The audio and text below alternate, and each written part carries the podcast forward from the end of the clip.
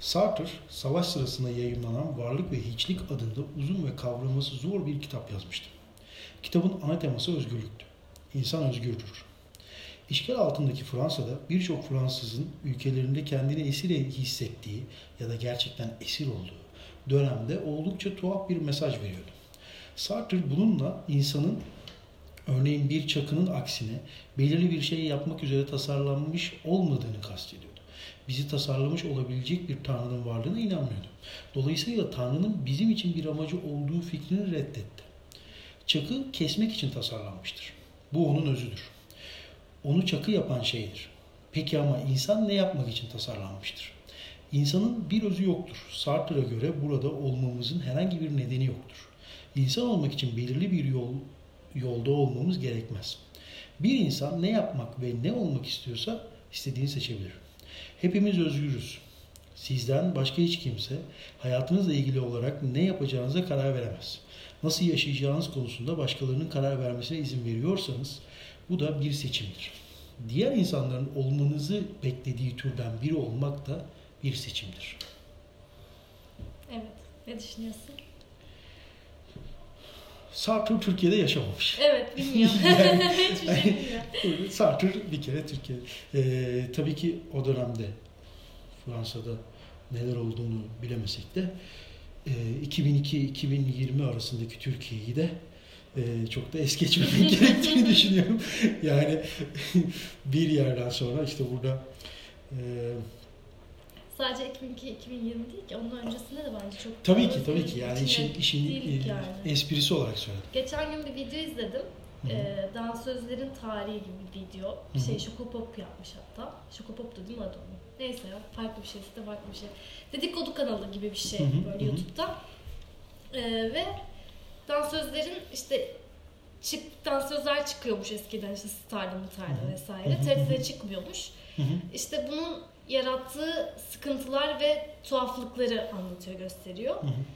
İşte o zaman mesela TRT'de baskı dönemi varmış vesaire.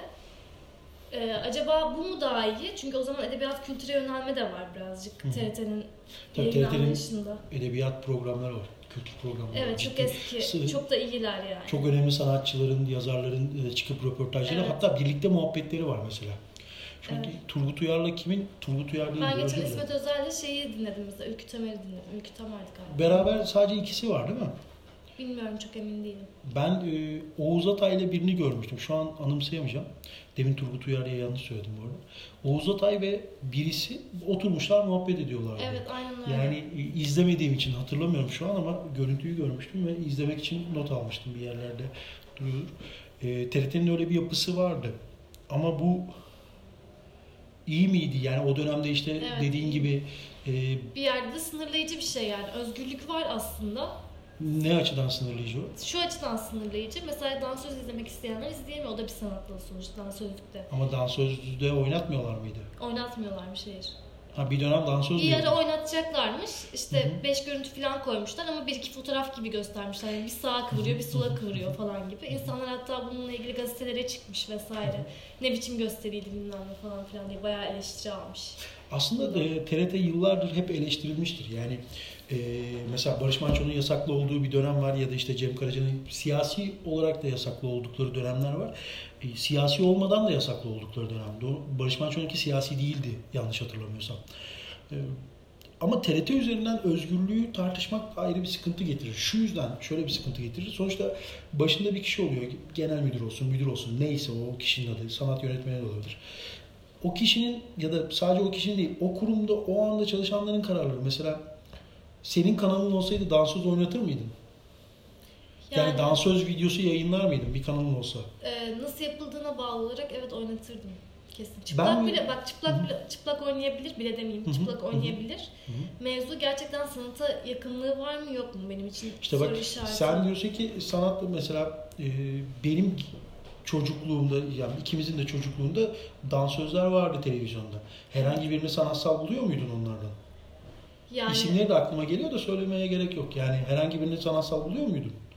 Yani bulmuyordum açıkçası ama hani bu benim o zamanki sanat kavrayışımla ilgili de olabilir. Yok şu an hatırlıyorsun sonuçta. Ben Şu an hatırlıyorum evet. Şu an bir cevap vermem gerekirse evet sanatsal buluyordum ya. Şu an, şu an Bu- buluyorsun. buluyorum. Evet. Ben mesela e, çocukluğumda gördüğüm o dansöz videolarından ya da dansöz e, işte Evet. e, oyununu, sa- sanatını da diyebiliriz ne iyisi adı. E, hiç düşünmedim bu arada bunun üzerine, dansözlük üzerine ama şu an e, çocukluğumda gördüğüm o dansöz e, görüntülerini düşündüğümde ben kanalım olsa koymam. Tercih etmem çünkü yani. Evet. E, sevdiğim bir şey değil, göstermek istediğim bir şey değil, anlatmak istediğim bir dert değil vesaire vesaire. Haliyle şimdi TRT tek kurum olduğunda şöyle bir sıkıntısı vardı. Bütün Türkiye'yi, e, Türkiye'de yaşayan herkesten bir şeyleri koymak zorunda gibi bir algısı var. Tek kanal çünkü. Beni temsil etmeli, seni temsil etmeli vesaire. Oradan bir tartışma doğar ama bu özgürlüğe götürür mü ondan emin değilim. Tercihlerden dolayı. Ben de bir kanalım olsa şunu söyleyebilirim. Rap müzik çalmazdı kanalımda. Peki şu an böyle mi düşünüyorsun gerçekten yoksa Rap müziğe bir- karşı olduğum için değil, tercih etmem ben. Rap müzik, bir müzik kanalım olsa rap müzik çalardı, çalmazdı demeyeyim. Müzik kanalım olsa çalardı. Müzik kanalım olmasa, normal bir kanalım olsa rap müzik çalmazdı kolay kolay. Hmm. Ha bir talk şu var ama birisi talk show yapıyor diyelim ki ve rap sanatçısını çağıracak. evet. Çağırabilir tabii ki yani. O onun programıdır. Hani ona karışamam. Evet anladım. Ya özgürlük bu noktada evet içerideki kişiye baskı noktasında belki bakılmalı. Ama ben rap programı yapar mıydım? Sadece mesela iki kişi çıkıp rap söyleyecek vesaire. Rap söyleyecek, şarkı söyleyecek vesaire. Yani. Ama rap Aşk-ı Memnu diye bir dizi getirselerdi önüme ben bu diziyi kabul etmezdim. Aa gerçekten ben Evet. kesin kabul ederdim. Ya yüz kabul ederdim. Çok şimdi tamam ta- tercihler tartışmalar şu da var. Ee, Aşk-ı Memnu geldi önümüze. Bizim kanalımız var. 20 kişi tartışıyoruz. 20 kişilik genel kurulumuz olsun. işte yönetim Hı hı. kurulumuz olsun. Yönetim kurulunda tartıştık. Sonuç yayınlamamak oldu. Özgürlükten uzak mı olacağız? Bence evet ya bu çok özgürlükten Neden? uzak bir şey. Ama, Ama- sınırlandırmakta zorundasın bir yerde. Yani 7 Çünkü oyun, 7-24'üm var sadece. oyun bile sınırlandırılır bir yerde. Aslında kural koyarsın oyuna da ki oyun olsun diye. Ha bir de ama şu, bir de şu var yani benim 7 tane günüm var. İşte her gün bir tane diyelim ki dizi versem ben böyle bir kanalın içinde bulunmak istemem. Ayrı konu ama dizi verecek kanal zaten bana Evet. ıı, saçmalık geliyor da e, dizi verilecek bir kanalım olsa ve 7 tane dizi alabilecek olsam o 7'nin içinde Aşk Memnu'yu sokmadığımda özgür olmamış mı olacağım? Yani özgürlük tartışmasını TRT üzerinden yapmaya kalkarsak sıkıntı yaşarız gibi geliyor bana. Bence şöyle düşünmek lazım. Aşkı Memnu'yu koyup koymaman değil de Aşkı Memnu'nun içinde olan şeylerin özgürlüğü bence mevzu. Yani mesela Aşk-ı Memnu'yu koyduktan sonra dokunmamaktan bahsediyorsun. dokunmamaktan bahsediyorum. Ona tamam bu özgür evet özgür olması Zaten için söylemiştim bunu. Show, bir talk show programı olsa rap'e rap e, koyardım. Koyabilirdim. Tamam, yani birisi yani evet yani işte talk show'un sonuçta yöneten kişisi olacak vesaire o istediğini yapabilir. İstediğini konusu yine sıkıntılı. Başta biri varsa sonuçta onun kuralları bir kişiye bağlı olarak söylemem ya da yönetim kurulu bir kural alır. Hı hı. O kuralı uygularsın. Evet doğru. Bu özgürlükten uzaklaştırır mı emin değilim. Ha, TRT, TRT hiçbir zaman özgür olmadı. Buna katılıyorum. Evet. Ama bu, bunu nasıl tartışacağımızı da bulmamız lazım sanki. Evet bunu nasıl tartışacağımızı şöyle bulmak lazım bence. Bir kural koymamız gerekiyor zorunlu olarak buna. Tabii yani hep her yerde tar- biz şimdi ikimizin tartışmasına da kural. kural koymamız lazım evet. O zaman tartışma özgür mü değil mi? Tartışma- Bizim tartışmamız bu durumda özgür olur mu olmaz mı? Ee, işte bu durumda özgür olmuyor zaten. Kural koyduğun anda tartışma özgür olmuyor zaten. Biz nerede özgür olacağız? Biz hiçbir zaman özgür olamayız bana kalırsa. Ya- Özgür olduğumuz bir nokta yok yani. Olamaz. Senin kafanda özgürlüğü imgeleyen herhangi bir kelime, metafor, imge herhangi bir şey var mı? Yani Var başta da söyle, başta söylediğim gibi hani seninle konuşurken söylediğim gibi yani benim kafamda özgürlüğü anlatan herhangi bir metafor ya da herhangi bir şey yok. Hatta bence özgürlük diye bir kavram yok şu anda. Benim doğduğumdan beri yok veya bilmiyorum. Belki onun öncesinde vardı annem yaşamıştır bilmem ne falan ama benim doğduğumdan ve benim bunu idrak edebildiğim yaşa kadar özgür olduğum bir an yok. Şunu isterdim şu an burada bir üçüncü kişi olsun ve biraz salak olsun ve sen bunu düşünerek zaten özgür davranıyorsun desin isterdim. Çok iyi troll olurdu. Evet. Ama ben yapmayacağım tabii ki onu. Salak olmak istemiyorum. Ee, ben de e, bende özgürlüğü çağrıştıran bir kelime var. Var mı? Hatta direkt bir ne denir ona bilmiyorum. Benim mesela özgürlük deyince aklıma sadece mavi renk canlanıyor. Yuvarlak bir mavi var. O da. Yuvarlak mavi. Yuvarlak bir, Bir, mavi. bir halkası var o zaman. Evet. Yine sınır var. Yine sınır. Ben de e, sınırsızlığı tanımladığı için benim hayatımda, Evet. benim çocukluğumdan beri deniz var. Deniz bana hep özgürlüğü çağrıştırmıştır. Çünkü ben denizin ufkunu hiçbir zaman e, yakalayamamışımdır. Denizin ufkuna hiçbir zaman gidememişimdir denize girdiğimde. Ha bu Ayvalık'ta denize girersen karşıda işte e, Yunan adaları gördüğümde bir sıkıntı var. Karşıda ada var. Evet. Evet. o 100 sen oraya çıkacaksın gibi bir his halinde bir sınırlama.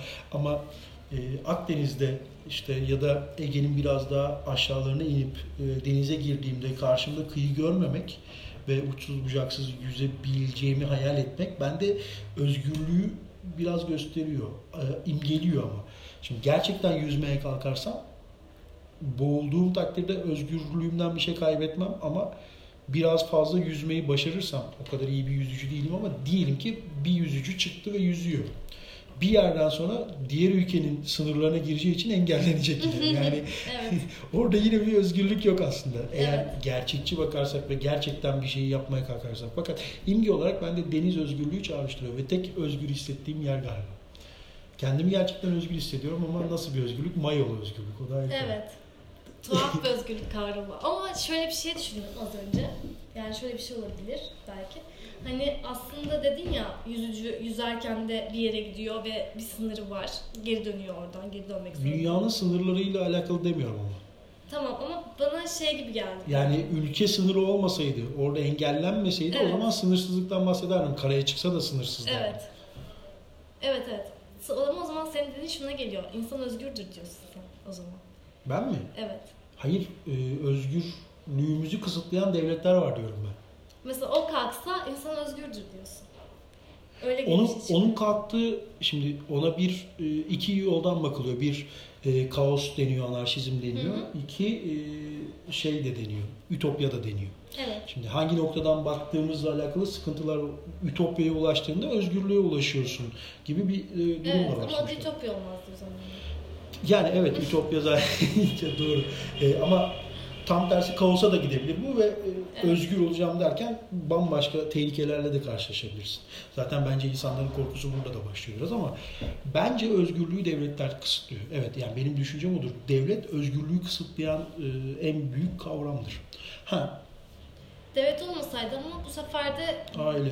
aile Toplum, aile olacaktı. Toplum Ya zaten devleti tutan şeyler bunlar yani. Tabii yani işte önce aile olmuş, sonra e, büyümüş, biraz daha toplumsal Evet. olmuş, büyümüş derken e, hadi şuraları çit çekeleme gelmiş. Evet. İşte e, şey başlamış. E, Çift devrimiydi onun adı. Çit çevirme. Rosso ne deniyordu? Neyse bu bizim genel kültürümüz bu kadar. Burada kapatalım. Rosso'yu yarım okumuşuz. ya aslında çift devrimi kesin ben ondan emin gibi bir şeyim.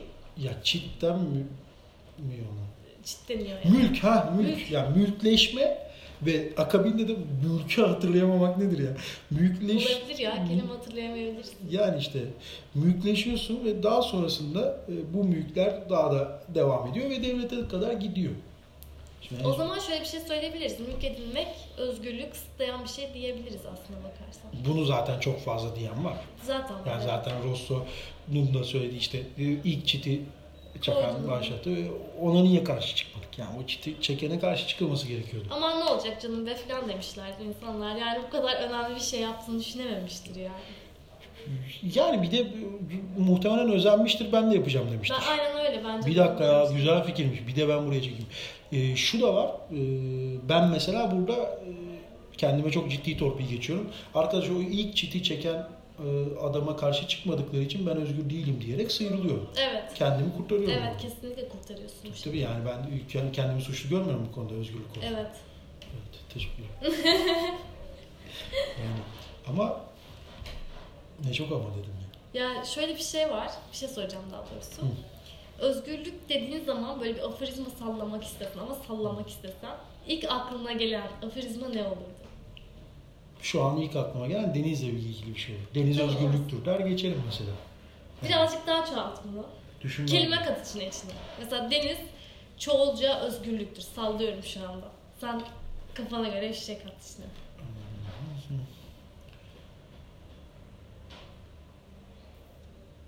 Devletlerin çizgilerini yıktığımız gün denizlere gerçekten ulaşırız. Tamam. Merak etmiştim sadece o kadar. Tamam bu kadar. ya e, bu arada Sartre'dan ve o konudan bahsedeceğimizi sananlar varsa söyleyelim yanılıyorlar yani biz. Hangi konudan bahsediyorsun? İşte demin okudum ben bir şeyler ama Dinlemedim onu. Yani Orayı sen okumuş ben- muydun? ben de hiç ne okuduğumu hatırlamıyorum zaten. Özgürlükle ilgili şeyler okuduk işte. Özgürlük. Türk Evet. sonra da Türkiye'ye girdik. Sonra Türkiye'ye girdik. Aa sonra takip oradan, ediyoruz biz. Sonra Aynı oradan TRT'ye girdik. Peki Türkiye'de ben espri yaptım ya 2002-2020 arasında yaşamadı Sartre diye. 2002'den sonra daha mı özgür değiliz sence? Yani 2002 öncesi biraz daha mı özgürdük sence? İşte ben onu hatırlamıyorum ki yani bilmiyorum. Yok ama ya okuyarak gör- görüyorsun vesaire. O- Yani- ya algı olarak sende ne var? Ee, belki daha özgürdük. Hı hı. Ee, fakat bu kadar iletişim araçları yaygınlaşmadığı için doğal olarak birbirimizle konuşacak vakit bulamıyorduk bence. Yani Hmm. hani Farklı. Ben açıkçası çok da yani çok eski 60'ları çok incelemedim. Çok okumadım. 80 yani 70'lerden sonraki dönem 80 darbesi vesaireden dolayı çokça yazıldı, çizildi, çokça okuduk, çokça Evet. dinlediğimiz için orada hiç özgür olmadığını öz- özellikle 80'den sonraki süreçte ben kendi bir üst jenerasyonumda jenerasyon kelimesi beni çok rahatsız eden bir kelime bazen. ne demek lazım o zaman? Nesili tercih ediyorum Tamam. ama nedense nesili tercih etmiyormuşum şu an. Bayağı jenerasyon deyip sonra da nesili ter... Neyse. Şeyim de yok yani öyle bir farklı bir algıda değilim. Kelimeyi çok beğenmiyorum. Belki çok duyduğum için. Şimdi benden önceki nesil yani bizim babalarımız, annelerimizin neslinde ailemde ve çevremde gördüğüm şuydu. Hiçbir şey konuşamıyorlar. Evet. Ve konuşmamızı da istemiyorlar. Zaten o Gezi Parkı'na kadar olan dönemde gençlerin konuşmasını aileler istemiyordu çok fazla. Ama Evet. başına bir şey Gezi Parkı'ndan sonra bir şeyler biraz olsun yıkıldı ama en önemli sloganlardan biriydi. Anne merak etme ben arkalardayım. Yine korkuyu bastırmak, annesinin babasının korkusunu gidermek için çok esprice yapılmış Evet. ama bütün toplumsal e, özgürlükle ilgili bütün toplumsal şeyleri gösteren bir cümleydi aslında bu. Merak etme anne ben arkadayım. Neden arkalardayım? Yani hakikaten güzel bir soru bu arada. Tabii ya bu güzel bu soru. toplumun e, yani bir şeye ses Ama çıkarmayla önde miydik? Öndeydik. Hani annemiz Ya herkes öndeydi. bir- Orada herkes öndeydi. Ama Ama dile geçmemiş bu yani sadece. Sadece dile geçmemiş bu. tabii ama şey ya bu espri her şeyi açıklıyor bence. Evet. Ya bizim üstteki nesil annelerimiz babalarımız Ama sonuçta 80 bize aman evet işte çok yaşamışlar. Yani. orası çok daha kötüydü. Evet muhtemelen çok daha kötü. Yani yaşanan şeylerden de dolayı Evet. Ee, belki de insanlar baskı yapmak zorunda kalmadan baskıyı oluşturmuşlar o 80 döneminde yaşananlarla beraber. Yani 85 yılında ekstra bir çabası da oldu mu olmadı mı bilmiyorum baştakilerin. Gerçi onun baştakileri Belki de şöyle bir şey de olmuş olabilir. Pardon sözünü kestim. Devam ediyor mu? tam zamanında kestin Tamam. aslında. Hapse Ben- girmekten kurtardı dikiyorsun. tam zamanında kestin. ne diyordum acaba? Ne diyecektim acaba? Çok, ya. çok önemli değil değil mi? İyi, unuttum, unuttum. Belki o zamanki nesil diyordum. E, iletişim araçları olmadığı için hani birbirleriyle konuşamadıklarından dolayı mesela çok ciddi sıkıntılar yaşıyor olabilirler. Bence iletişim vardı ya. Yani e, bildiri dağıtmak da bir iletişim aracı. Tabii tabii kesinlikle. İletişim aracının farklılığı e, orada daha farklı bir kitlesel yola götürüyordu ama yine iletişim vardı. Yani ben 1900'lerden sonra iletişim sıkı iletişimden dolayı olmadı falan ya da iletişimsizlik oldu falan çok kabul edebileceğim bir İletişimsizlik şey değil. korkutmuş olabilir belki. Yani bir, bir dönem İşte herkes sustu ben ya. Hani. 1900'lerin iletişimsiz olabileceğini herhangi bir yerde düşünmüyorum. Yani tamam bazı coğrafyaları bilemem ama Avrupa, Amerika, Ya işte mesela, Türkiye vesaire düşündüğümde Ee, insanlar hapse atıldığı zaman hı hı. at- atıldıktan sonra ve bazı kötü olaylar olduktan Hı hı. sonra muhtemelen insanlar kesmiştir bütün konuşmalarını yani bu Ama tarz bu konuşmalarını. iletişimi kesmek insanın tercihiyle alakalı. Tabii insan bunu İletişim tercih aracının etmiş. olmamasıyla alakalı değil yani. Tabii tabii. O, buna geçtim zaten. Başka konuya geçtim Ha, pardon. aslında.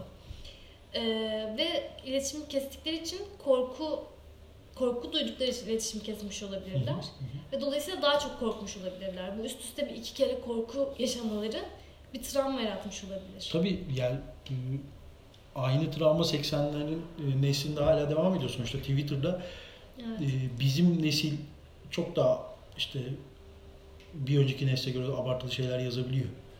Diğerleri Evet. yani diğer nesil şey yapabiliyor yani bir dakika bunu yazmamak lazım vesaire biraz daha otokontrolü e, çok otosansür hatta kontrol değil. Otosansürü çok daha fazla yapıyor. Ha tabii şu var. O neslin cesurları da o kadar çok şey görmüş ki çok daha cesur. O ayrı konu.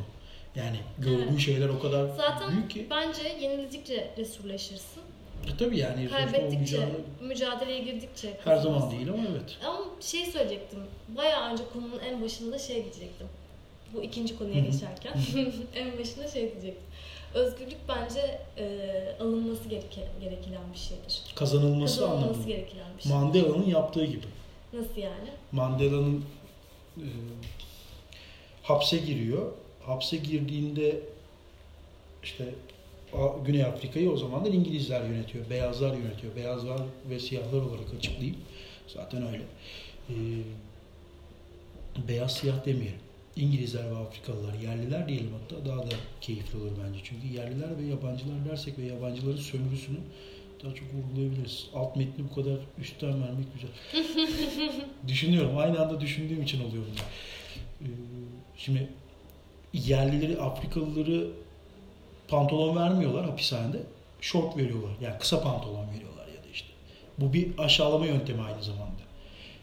Ee, İngiliz olan hapishanedeki İngilizlere, beyazlara da pantolon veriyorlar normal. Ve Mandela'nın hapse girdikten sonraki ilk mücadelesi bununla başlıyor. Ben pantolon istiyorum diyor. Bunun herhangi bir önemi var mı? Yok yani. Ama e, o sırada simge bu. Yani o sırada bunun üzerinden bir aşağılama var. O sırada bunun bir haksızlığı var. Hak, bunun hakkını vermemesi var ve Mandela hakkını bu şekilde arıyor. Hapse atılmış. Artık dışarıdaki mücadelesi yok. Dışarıdaki mücadeleyle ilişiği kesiliyor sonuçta ve içeride bambaşka bir mücadeleye başlıyor. Pantolon almak. Bunu Mandela'nın filmin adı da Mandela olabilir. O filmde anlatılıyor bu bu arada. Yani özel olarak bir yerden okuduğum bir bilgi de değil. Filmde var. Mandela filmin filmin adı başka da olabilir. Bakarsınız. O filmde işte bunun mücadelesine giriyor ve bunu kazandıklarında da çok seviniyorlar. Yani pantolonu kazandığında çok seviniyor. Bu e, Mandela'ya herhangi bir şey kazandıracak gibi görünmüyor fakat simgesi olarak e, hapishane yönetimine karşı yaptığı mücadelede bir şeyi kazanmak ve artık e, psikolojik olarak bir üstünlüğe geçirmek. Bununla başlayıp yani düşünsene mücadeleye ben hapishanedeyken pantolon giymek istiyorum diye başlıyorsun. 20-30 yıl sonra sanırım 30 yıl sonra falan Cumhurbaşkanı oluyorsun o ülkede. Yani buraya kadar gidiyor hikaye. Mücadeleye nerede başladığın, ben bu konuya nereden girdim hatırlamıyorum. Mücadeleye nereden başladığın dönem. Ha kazanmak noktası demiştim. evet. Yani pantolon giyme özgürlüğünü sen, onun kazanması gerekiyordu o sırada. Böyle bir Evet. özgürlüğü yoktu çünkü. Evet. Belki de küçük özgürlüklerle başlayıp büyüklere geçmek daha şeydir yani en azından. Gerçi yenilmemiş mesela pan- pantolonunu almış Ya yani. başka konularda yenilmiştir sonuçta film ya da o Evet. Mandela'yı e, biraz yüzeysel anlatan bir şeyleri okursan e, zaten hep Evet. yendiğini okursun. Doğru Tıpkı işte aynen bizim öyle. tarih kitaplarında ya da Fransa'nın tarih kitaplarında Fransa'yı anlatması gibi sonuçta hep kazandığını anlatıyor ya. Ama Mandela'yı gerçekten e, çepeçevre inceleyen bir araştırma kitabı okuduğumuzda acaba nerelerde kaybetti? İlla sonuçta hapse girdi mesela. Evet. Yani doğru. yakalandı ve hapse girdi sonuçta. Orada da başka bir şey var. Devlet ve mücadelesinde yakalanmış vesaire yani. Ama illa kazanmak noktası dedin ya. Acaba bu ülkede yaşadığımız için mi böyleyiz? Yani bu ülkede yaşadığımız için mi kazanmak zorunda hissediyoruz kendimizi? Çünkü Tabii hiçbir şey öyle. vermiyorlar galiba. Galiba öyle. Yani bir şortumuz bile yok. Onu veriyorlar neyse ki. Allah'tan onu veriyorlar. Şortumuz Ya o da var. kapital- Kıyafetlerimiz var Allah'tan. ama kapitalizmin getirisi. E tabii kapitalizmin getirisi. İnsanlar Yani zaten ona tav oluyor birazcık. Şortu vermiyorlar. Sonuçta şortu da kazanman gerekiyor ya. Yani Şort giyme özgürlüğünü kazanmak için para kazanman para lazım. Para harcama özgürlüğü için para kazanma. Önce kazanman gerekiyor aslında Evet. dediğin yere çıkıyor. Ülkenin Önce istemen sosyal gerekiyor yapısıyla da alakalı. Başta istemen gerekiyor.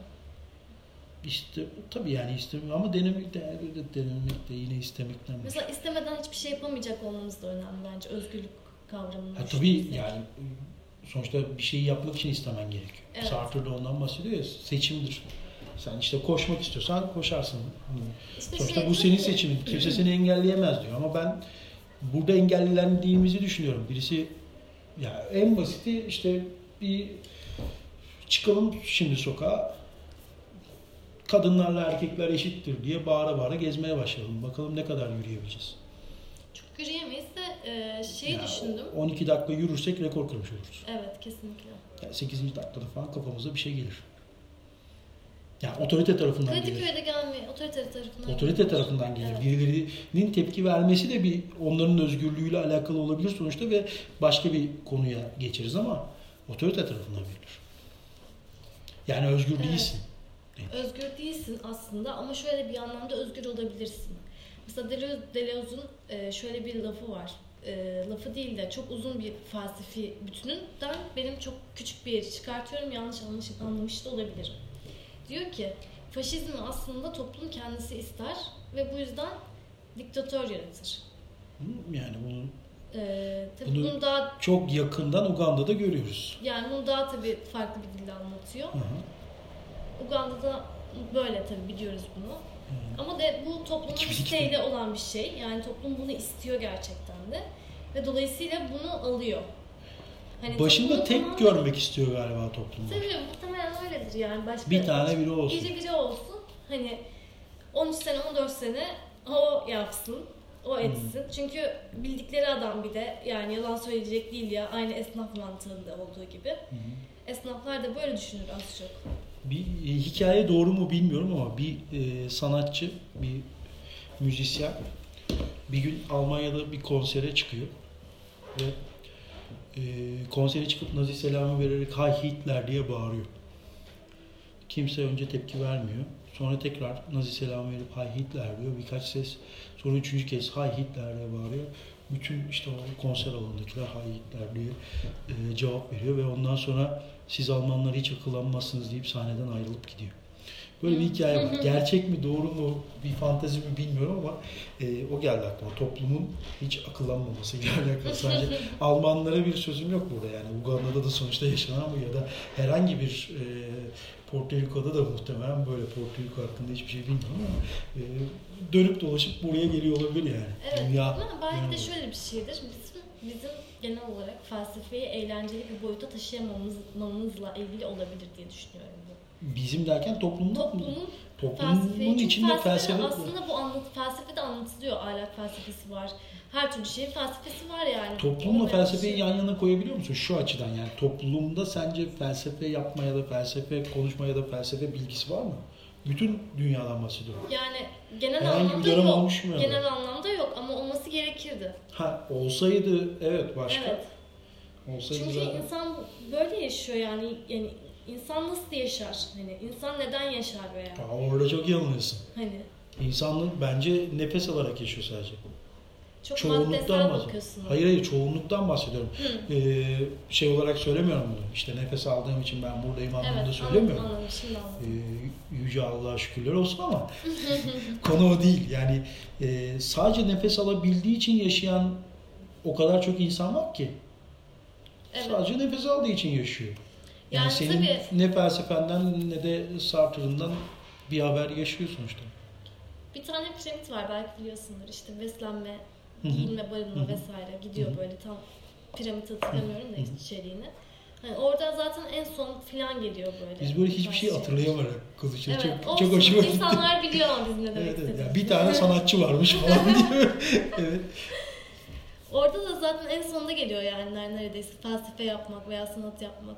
Çok Çünkü- büyük lüks değil mi zaten? Çok büyük lüks. Gerçekten çok büyük lüks. Mesela ben şu an düşünüyorum felsefe üzerine bir şey okuyabilir miyim, düşünebilir miyim diye tam düşünüyorum. Sonra diyorum ki sabah 6.30'da uyanmam lazım, işe gitmem lazım. Evet. Yani mesela dün yaşadım bunu. Elimde bir tane kitap var. Söylemesi ayıptır. Çok güzel bir kitap. E, sıfır noktasındaki kadın herkese tavsiye etmiyorum. Sevecek insanlara tavsiye ediyorum. e, sıfır noktasındaki kadını okumak istiyorum ve okumaya başladım. O sırada bir anda sardı ve fark ettim ki ben kitabı bırakamayacağım. Tam o sırada bir molasına geldim kitabın. İşte bir uzun böyle e, molalar oluyor ya kitapların. Oraya, o noktaya geldim. O sırada saate baktım. Saati gördüm. Sabah uyanamayacağım dedim. Kitabı bırakmak zorunda kaldım. Yorgundum bu arada. Normalde e, uyanma ile ilgili çok sıkıntı çeken biri değilim ama e, sonuçta uyanma ile ilgili olmasaydı atıyorum sabah 6'da bunu okumaya başlasaydım 6.30'da evden çıkmam gerekecek. Ya da 7'de evden çıkmam gerekecek neyse. Ee, yine bırakmam gerekecek.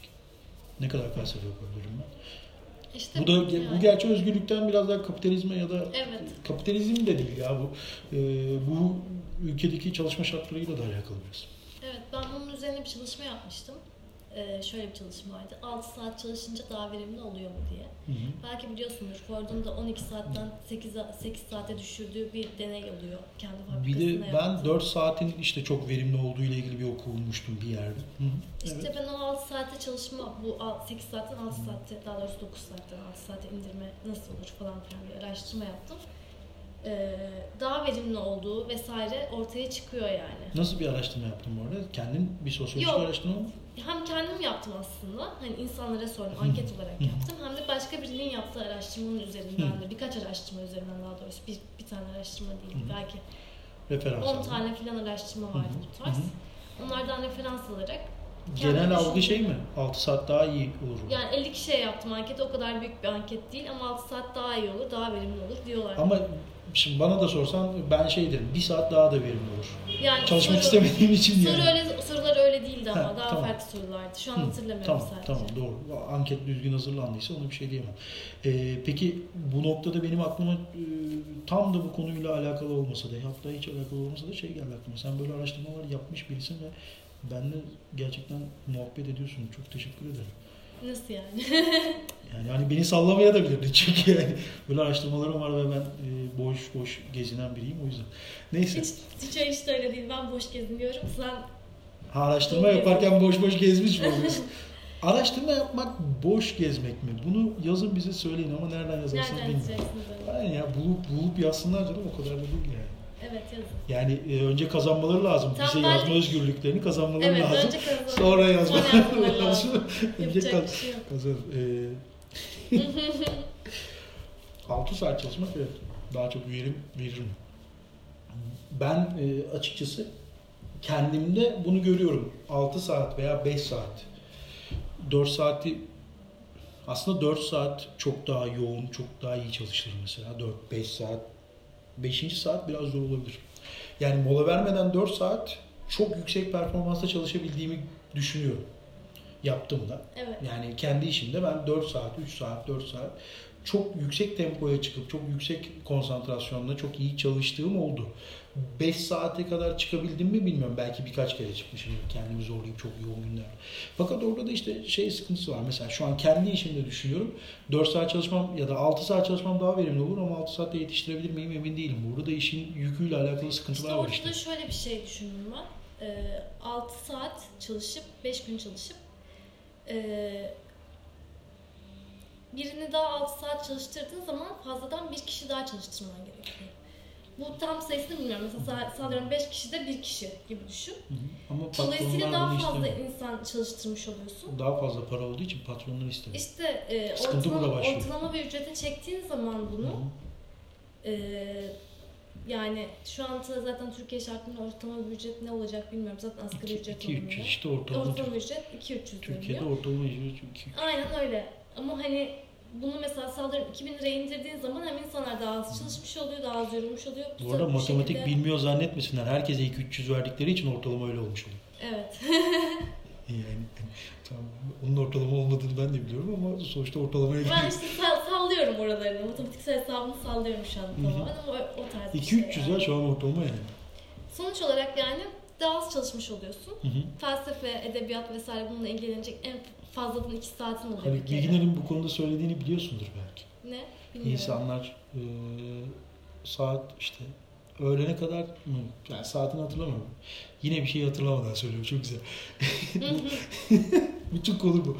Ee, insanlar işte öğlene kadar veya işte 3'e 4'e kadar, 2'ye kadar da demiş olayım. 2'ye kadar çalışmalı sonrasında gidip e, felsefe yapmalılar, şiir okumalılar, sanatla ilgilenmeliler falan diye bir şey, şey söylemişti Haluk Bilginer.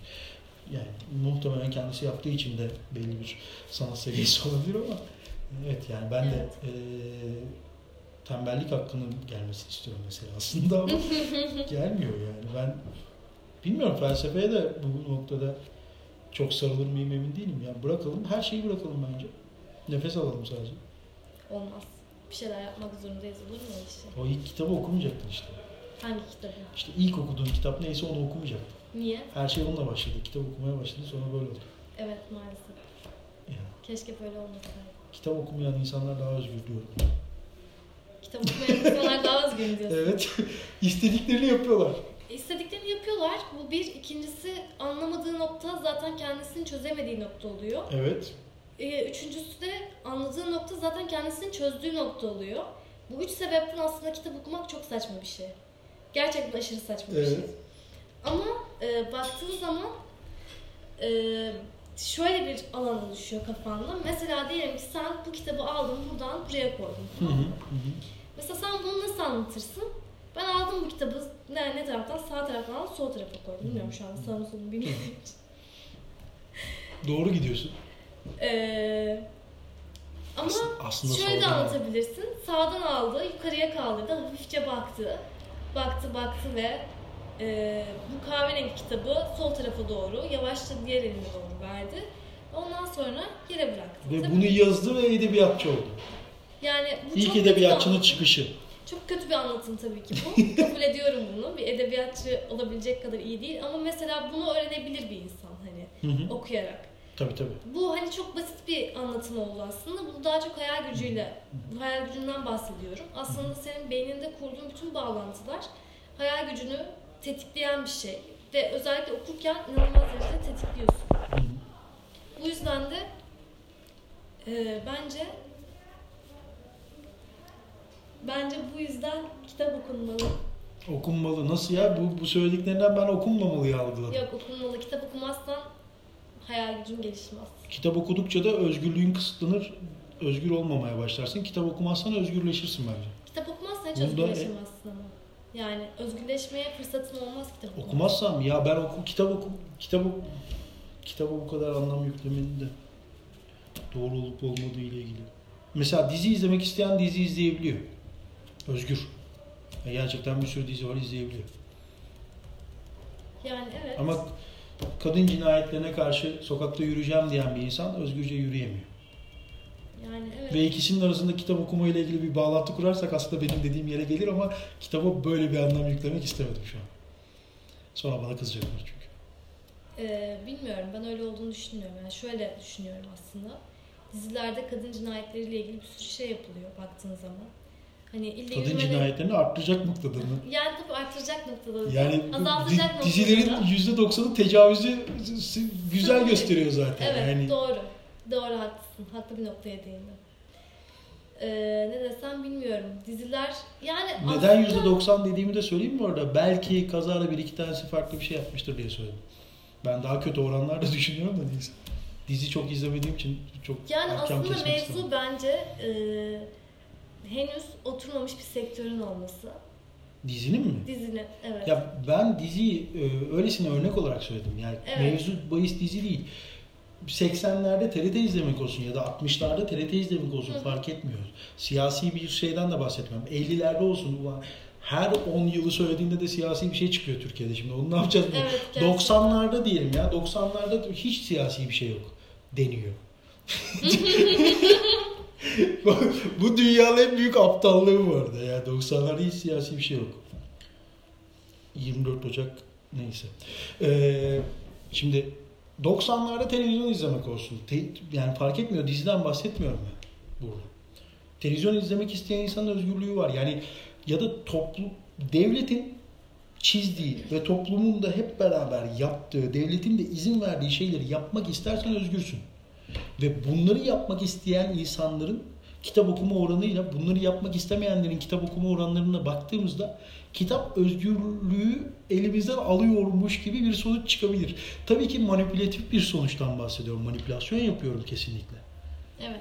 Yani manipülatif olarak söylüyorum. Fakat ikisini yan yana koyduğumuzda e, bir mizah olarak da söyleyebilirim bunu. Kitap okumayan insanlar istediklerini yapabilen insanlar aynı zamanda. Tabii öyle yani. Bak- Kitap okuyan insan Hayal gücünde istediğini yapamıyor işte. Benim değindiğim nokta o birazcık. Hayal gücünde istediğini yapamıyor yani. Mesela ne bileyim kimin aklına gelir ki mesela TRT yerine başka kanalı açmak? istemediği, istediğini yapamıyor değil. Hayal gücü iyi değil diyebilirsin. Evet hayal gücü iyi değil. Bu özgürlükle alakalı değil ama. Ama yok özgürlükle alakalı. Niye alakalı olmasın ki? Hayal gücün iyi değilse nasıl özgürce düşünebileceksin? Yo yani kendi Başkalarının kendi düşündüğü şeyleri hop al- alırsın. kendi sınırında yine düşünür. Kendi bilgi dağarcığında yine düşünür. Sadece şunu düşünür, üzülebilir. Ben daha iyi hayal kurmak isterdim deyip üzülebilir. O ayrı konu. İyi hayal kurmada sıkıntı yaşayabilir. Evet. Yani böyle bir bu arada hayal kurmanın da aynı zamanda yeteneğiyle ilgili bir şey de olabilir. Birisi hiç okumadan ya da hiç sanatla ilgilenmeden de Hayır, iyi tabii hayal ki kurabilir olabilir. yani. Tabii ki olabilir. Kesinlikle olabilir. Ama acaba işte burada şu soru geliyor bence. Önemli olan bu soru oluyor.